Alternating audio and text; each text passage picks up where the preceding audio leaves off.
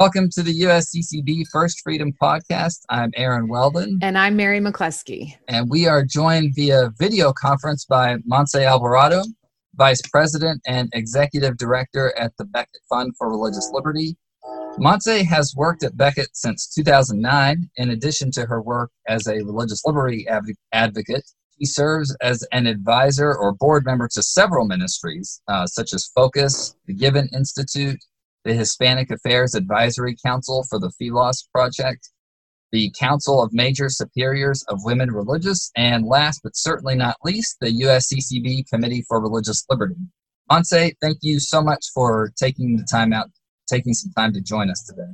Thank you for having me. Um, and and I'm especially grateful because Becket is just absurdly busy right now. Uh, at least it seems to me. Uh, you've got you've got several cases um, before the Supreme Court right now, and you've been getting involved in some of these church reopening issues.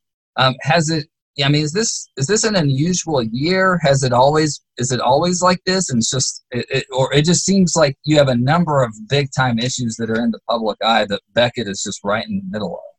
Yeah, it's a couple of things, right? It is. It's unusually busy, um, but I would, I would, I wish I could say it was unusual. But the past ten years have been kind of like this. You know, um, the switch from in administrations from the Obama administration to the Trump administration brought its own uh, set of issues. Um, some of it were the leftover executive orders that were problematic for religious liberty from the Obama administration, like the transgender mandate, like the HHS mandate. All of these um, medically related issues uh, that kind of trampled on the conscience of religious believers both in ministry but also in the medical field.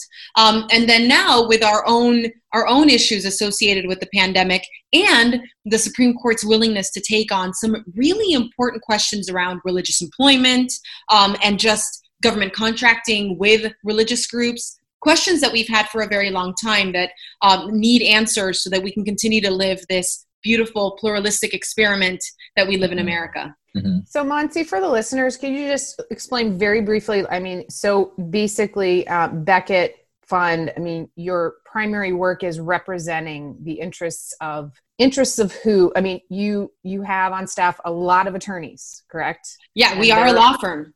Okay, so you're a law firm. That's what you do. That's what yeah. I was getting at. Yeah, of course, what is, yeah. so we're, what is the main a, work that you do? We're a nonprofit law firm, as our mission states it. We're a nonprofit law firm that defends religious freedom for all. And what does that mean? It's religious freedom A through Z. We defend Anglicans to Zoroastrians, we like to say, um, because we were founded based on the Catholic understanding of religious freedom, which is based on the dignity of the human person and your right to search for God. And wherever that journey is, the government should never intervene should never either coerce you to believe something or tell you not to believe something. You should be free at whatever moment in your life to seek God. And that's just, you know, a true understanding of the human person, natural law, all of those things that we hear all the time. But it's also very practical. Um, we we know from histories of persecution in our in our uh, history as human beings, but also in the United States, um, that you never want the government to be able to co-opt religion for its purposes. It's beautiful. Good work. you know, I, um, one I think probably of of all of the issues you're working on, it, well, it's hard for me to know what would be the foremost in people's minds, but I would expect it would be the um, the church reopening issue. I know that that um, in terms of just emails that we sometimes get here at the bishops conference, um, things that I see on social media. I mean, this has been something that just that obviously affects people um, in a very immediate way. This issue of when can churches reopen? Um, I think it hits the closest to home to a lot of people. Um, and so, on the one hand, you know, I see a lot of people, uh, people in my own community, very concerned about this.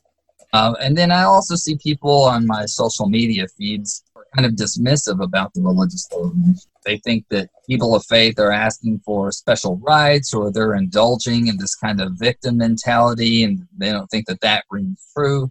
Um, so, what can you just say a little bit about uh, what's going on here? Are churches asking for some kind of special treatment? Um, you know, what's where is Becket working in this, and just kind of maybe walk us through a little bit of what's going on with church reopenings.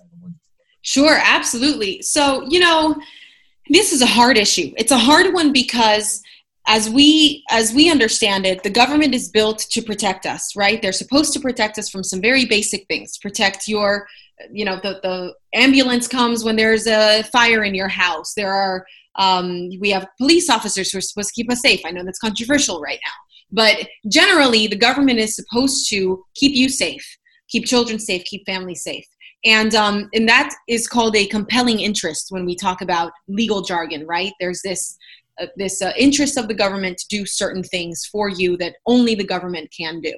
Mm-hmm. Um, and one of those things is protecting us from pandemics. And so they have a compelling interest, or they had in the beginning of this crisis, health crisis, um, to keep us home, to avoid contagion. And that made a lot of sense in the beginning. But as that began to change and evolve, and you saw plans develop for businesses to open, for um, parks to open, tattoo parlors, beauty parlors. I mean, I can give you a list movie theaters, um, mm-hmm. retailers.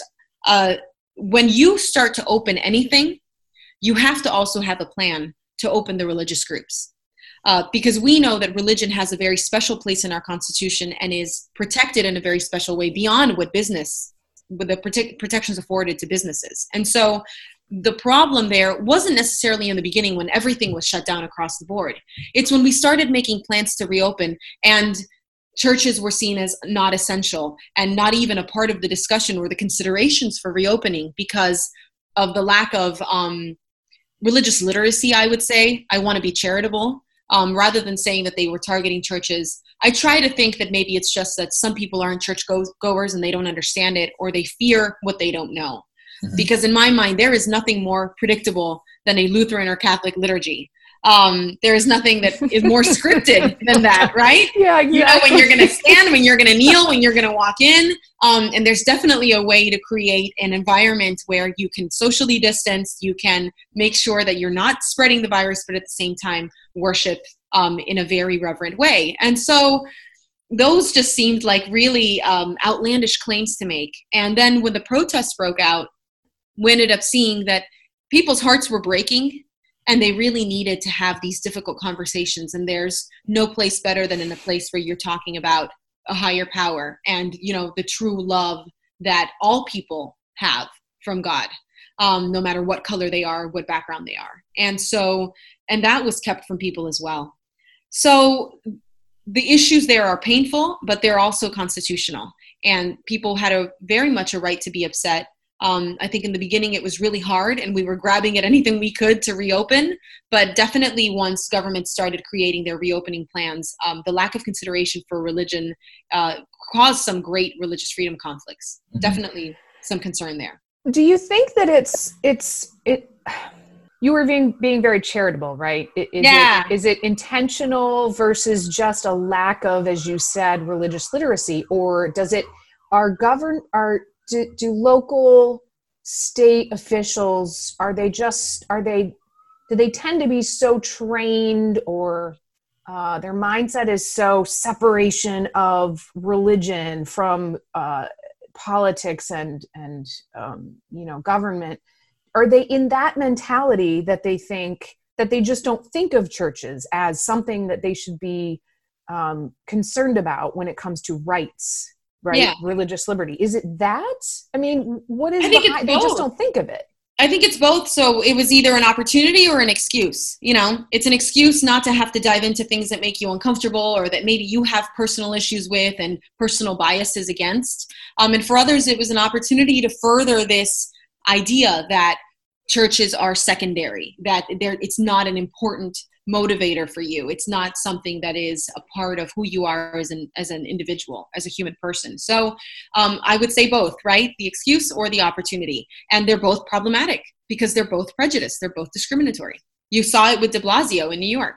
Well, I was just about to ask you if you cared to comment on New York. I mean, absolutely. I just think that that's been one of the most egregious places where, with unequal and that's not real that seems to be affecting the jewish community more i've been using the term church reopening but um, some it's houses of worship, right? All houses of worship. This yeah. happened in the middle of Ramadan, and I can't imagine a community that took more care to both because they always have a spotlight on them, right? Mm-hmm. Um, but also because they wanted to be able to be in community in a moment when community is everything in that ritual. Mm-hmm. Um, so you think about other um, the Jewish community in New York and the funerals that they were targeted for. I mean, on Twitter, there were pictures of people who were just going out of morbid curiosity, right, to see who was getting together. And you see these droves of people with gloves and masks trying to be really careful. And the hardest part for me is that de Blasio continued. He didn't stop after people called him out and said, hey, that's anti Semitic, in a moment when the pandemic just broke out and people are, you know, the hearts are breaking over the, the loss of life in their community. Um, it's when you had protesters on the streets and government officials who were participating in processions, participating in side by side kneeling moments of silence that mm-hmm. looked just like a liturgy to me um, look just like moments of prayer and religion. It's just that the kind of speech and the kind of exercise that was in that forum isn't one that they agreed with or wanted to be a part of. And mm-hmm. that's, you are making a judgment on what is valuable and what is not. And so having people gather outside, some with masks, some not, um, protesting a grave injustice and a murder, totally understand that. And I was definitely a part of it. But you don't get to do that and then at the same time tell Jewish people who want to pro- do a procession with a funeral to go home. Mm-hmm. And those pictures yeah. should have been side by side and put on his desk. Right, or and even the like the recent thing where they're locking up locking up the parks Playground, yeah. playgrounds where you're still encouraging people or allowing people together for this other thing. It's just it's such a blatant, you know, favoring one form of speech over another. I just I, I mean it's hard to believe that it's it's tone It's deaf. America. This I'm yeah. like this is America.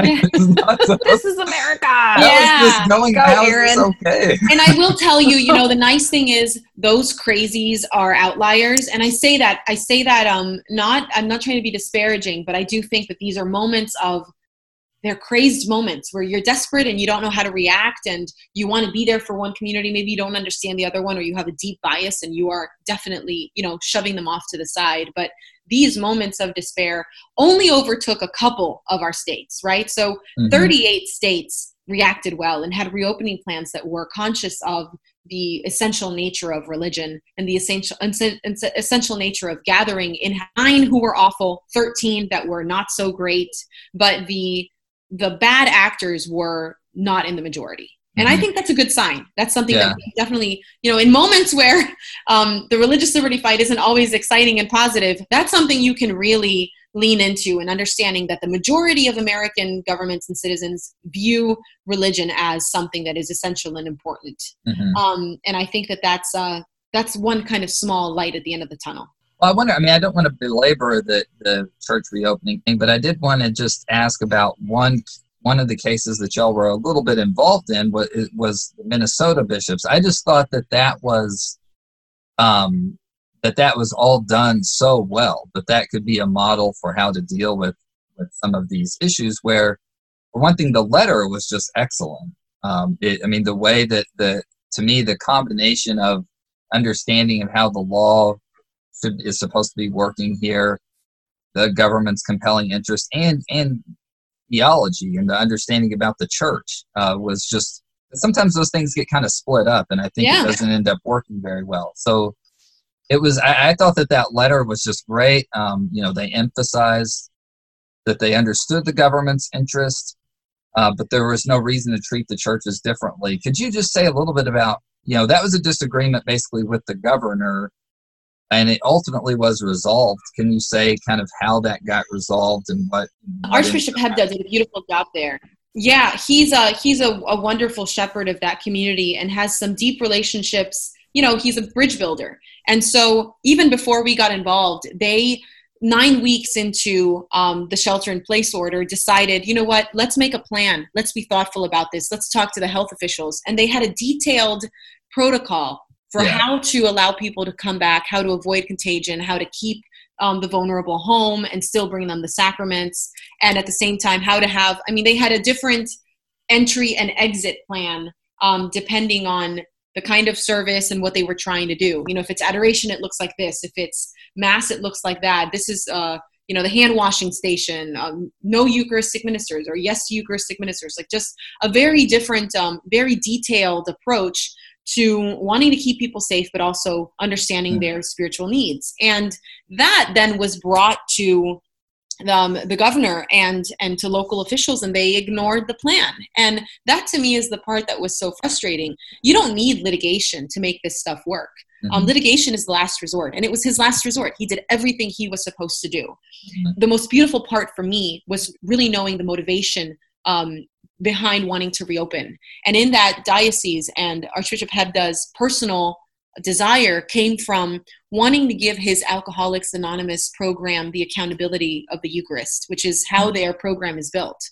So he had people who were trying to recover from a you know grave illness and who who had made a promise to God and were trying to live it every day. I don't think that if you think about the number of people who are in that program coming to mass, I don't think that that is a you know a, a health violation or a program.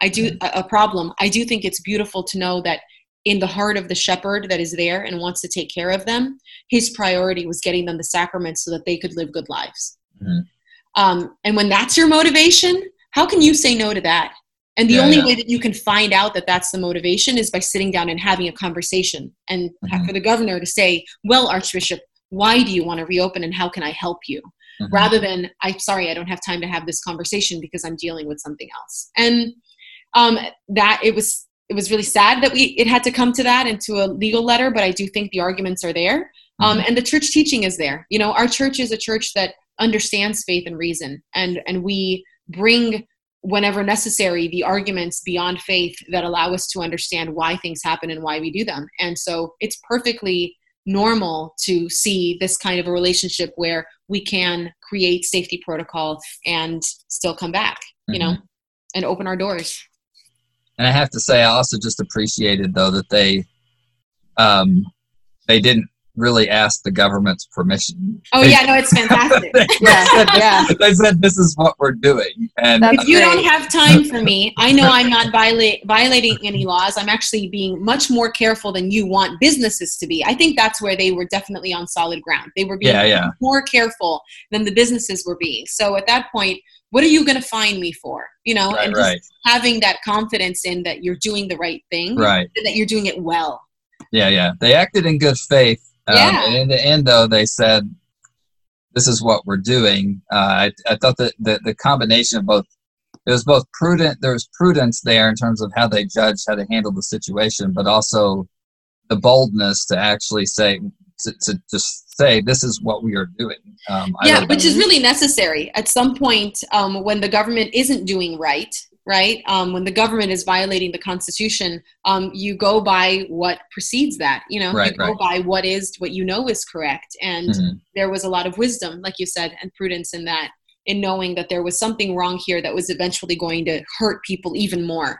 Um, you, when you make that assessment and you realize the consequences of following those laws, um, just they, they were untenable. You know, look at what happened a week later there what would you have done without a pastoral response to the kind of pain right. that was there? Yeah. Mm. There was definitely providence in the actions that Archbishop Hebda took.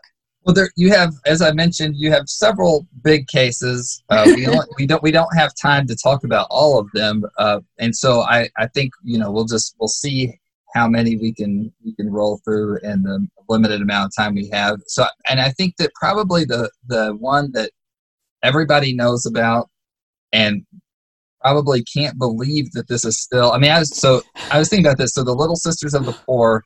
I was thinking about this. Um, you know, before we started the call, we were just we were we were just all chatting with each other. I was talking about my kids. I mean, two of my kids weren't even born when this all started. Oh um, my gosh! I, wow! I was still working. I was still um, a graduate student uh, when all of this started. I mean, just to put it into perspective, I was looking up and thinking like, what all has happened? Like I we we bought a house and settled into the area.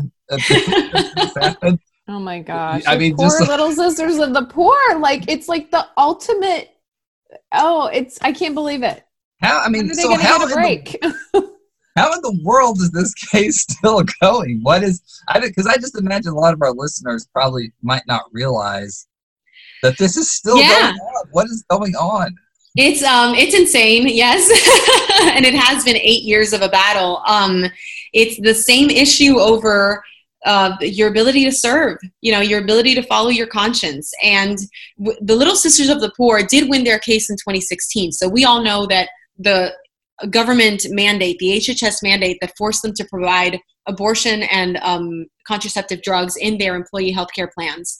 Um, even though the government had conceded already that there were many other ways that they could give these drugs and services to women without having to force the little sisters of the poor to pay for them and provide them. That victory is real.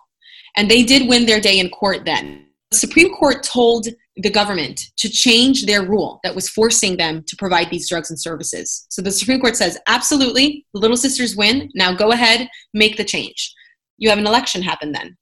And then it's not the Obama administration that's changing the rule; it's the Trump administration that's changing the rule. And these state these state attorney generals who don't like Trump um, came after him and said, "Your your rule is unconstitutional." And I don't, I, again, giving people the benefit of the doubt, I'm not sure that they even thought that what they were doing was throwing the Little Sisters ministry under the bus and just running right over them. Um, but that's definitely what the effect was they were basically stealing the little sister's victory from them and mm-hmm. telling them you don't matter. My political ambitions matter more. And so and that case went all the way back up to the supreme court because the reality is if you change that rule and you make it unconstitutional you're taking away that protection from the little sisters of the poor. The moment that we start talking about the consequences of not just violating your conscience and providing these drugs and services but making difficult decisions like the one archbishop hebda had to make of civil disobedience that come with heavy fines that might bankrupt and shut down your ministry. Those are the real consequences that come with some of these laws that we are fighting in the courts, but also have to make sure that um, legislators understand when they're crafting them from the beginning so that we don't have these things um, furthering themselves and becoming law to begin with. So if when when we hear the results of this case which it would should would should be in the next couple of weeks is that right? Yes yes okay we get left of the decision. time of the year. It's like christmas. Um, so when we get this decision the decision will apply to all religious employers is that correct? It applies to every 501c3 it applies to every um, religious group that has a religious exemption because what the the arguments that are being furthered now religious exemption is unconstitutional. It's every exemption to any law that violates religious freedom is con- unconstitutional. So they're going after all religious exemptions across the board. And that is obviously it's problematic for many reasons. Um, but that theory advancing that theory that people do not are not allowed to have religious exemptions is um, it's un-american and it goes against not just legal tradition but the cultural tradition of the founding of our country. So catholic schools any any faith based um, healthcare yes particularly providers of yeah. Okay. You know one in what is it? One in seven beds um, hospital beds in the united states is catholic. Hmm. um, that number may have gone up because of the covid crisis um, but i i believe that that is you know you, you're really putting in peril the arms and the feet of the church and the way that religious groups in general, not just Catholics, help out um, to make to make our country even better, right? To make people's lives good. What's so strange about it, though, is with that with the way this came back is this I the argument, as I understand it, is essentially that the federal government itself can't give these exemptions, and I don't quite. I, that just seems weird to me. That, it is that, weird that in administrative that in the rulemaking process that the administration can't do that um, it's it and it's kind of um, hypocritical because um, the previous administration makes so many exemptions. You know, the HHS mandate, when it was first conceived, didn't exempt churches, but it exempted Exxon, um, it exempted the military, it exempted huge businesses and institutions that didn't have to be a part of this mandate. And so, um, religious exemptions are truly what people are going after here. Uh, but it's but the culture of exemptions is the kind of the, the, pluralistic culture of understanding that there is no size all size one size fits all answer um, to to the way that we live in our in our country. And they're trying to turn everything into a square box you know? Um, they they want to put everything into one solution. And that that doesn't work not in this country. Yeah we just have a few minutes left so just um, let me ask you about one more case. Uh, we we often just refer to it as Espinoza. Uh, at the USCCB, it's it's a case we're really interested in. because uh, it has it gives the court a chance to kind of take a whack at Blaine amendments. Yeah. Um, so I wonder if you could just say a little bit what's going on with the case. You may maybe quickly just say what a Blaine amendment is. Um, sure. For- religious schools have a long history and private schools in um, in the United States. And the reason that Catholic schools were founded um, here was for the furtherance of the faith, right? And in order to keep Catholic communities from being discriminated against, your kid would go to school, would learn different things from what um, the faith instruction that you were receiving. That because schools were religious in some way. They were Protestant, they weren't Catholic. And so why would you send your your child to a school that is going to teach them um, that your religion is wrong, right? Um, a little bit like what we have in public schools today. And so 19th century anti-catholic bigotry these laws were created to keep catholics both out of having schools but also from participating in school so i'm going to keep you uneducated but also i'm not going to allow the furtherance of your faith and your values uh, because it's both level but also politically just doesn't work i don't want you to grow um, and and foster right um, and that's that's that's a reality. We see that today. Um, it, but there's a lot of existing anti-catholic bigotry in areas of you know commerce um, people who I mean, you saw it in the confirmation hearings for supreme court justices. Anti-religious bigotry and anti-catholic bigotry is real because it's part of our history. And the only way to make it go away is to make these laws that were created with that spirit um, and that understanding unconstitutional make them go away. And so this case is about um, a woman uh, who wanted her daughters to have an opportunity to go to a school that was going to help them flourish.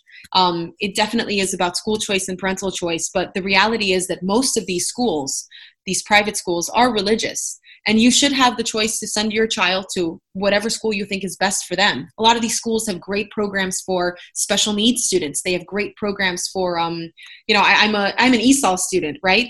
My parents sent me to a school that had a wonderful English language program so that I could learn English and communicate.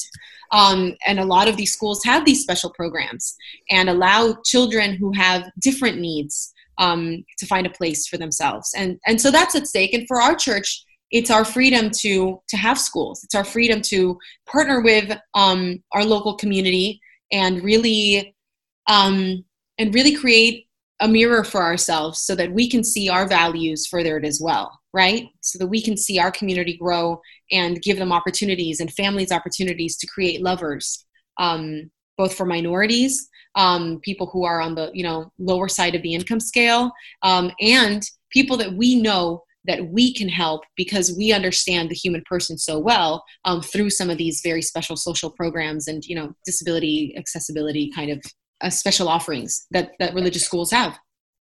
Montse, just I think it can be hard for people to understand how Supreme Court decisions affect their lives and trickle down to, you know, a, t- a little town in the middle of, you know, Nebraska or whatever. Could you just explain like how this really impacts the lives of people all over the Absolutely. You know, it's it's a it's an interesting thing to talk about because it's so far away. And unless you come to dc you, you don't think about you think about the building and the nine justices. You know I am not sure that everybody knows that there are nine of them um, other than you know thomas and ginsburg who are super popular now because of their movies. Uh, i'm not sure that people actually know who the supreme court justices are. And supreme court decisions have nationwide impact whatever it is that the court decides today or tomorrow, the different issues, if you want to talk about the qualified immunity issue right now, everyone's thinking about what we can do to um, give more accountability within the police force. Um, that's an issue that the Supreme Court decided yesterday not to take up. Um, had they taken it up, it would have had these huge ramifications around the country where whatever it is that they said would have had to be applied on a local level. And so, what they decide absolutely affects you in your courts um, in your city, in your municipality, in your state. Um, and it, it creates a dialogue between um, federal law and state law, right? Our constitution and state constitutions. And all of that comes down to your elections who you are choosing for governor, who you are choosing for Senate. Your senators confirm your Supreme Court justices. Your president chooses the list of Supreme Court justices. So when you have a vacancy there, when someone is going to be nominated onto the court, it actually really matters who you have elected into those other positions. And so if you're not going out to vote and you're not considering that the person that you're putting on the court is going to affect the rest of your life, but also the rest of your children's lives because they, these are lifetime appointments. So the court affects you for sure, but they affect the future of the country because they're there for a very, very long time. I can see that, like this particular, the Espinoza case, um, similar to the Trinity Lutheran case, which we don't have time to discuss, but these issues have to do with whether or not um, religious entities can or can, can, partner with the government, basically. Um, at least that's how I would summarize them. Absolutely. And, and and there are you know there are lots of ways that churches or religious groups can can in positive ways um, and still respect our established our, our tradition of non-establishment of religion can also still partner with and serve the public in some way and receive government funding. And especially especially if you're a person of faith who wants to send your your child to um, a, a, a, religious school whether it's catholic or, or evangelical or, or even or jewish or muslim like these these cases really open up the possibility for to make that to expand those you know scholarship programs and all sorts of things so um, I, I, think i mean as a parent I, I although we homeschool ourselves um, so in some ways it doesn't affect me immediately but i certainly understand these particular cases that have to do with schools to me are are really big um, i know that i think we're holding you up from another call and so um, I don't want to, to hold you up any longer. Well, Mary, do you have any any last final thing? I don't want to. No, just uh, wow, great! Thanks for your incredible work. It's so important. Thank you so much. Yeah, thanks. Um, thank you for all the way that you serve. I love what Becket's doing. Um, then you're and you personally doing are just seems like you're all over the place doing all sorts of things. So appreciate all your work, and it's been great talking to you. Same here. Thank you so much for having me. Our guest today has been Montse Alvarado from the Becket Fund for Religious Liberty. I'm Aaron Weldon. And I'm Mary McCluskey. Thank you so much for joining us for this episode of the First Freedom Podcast.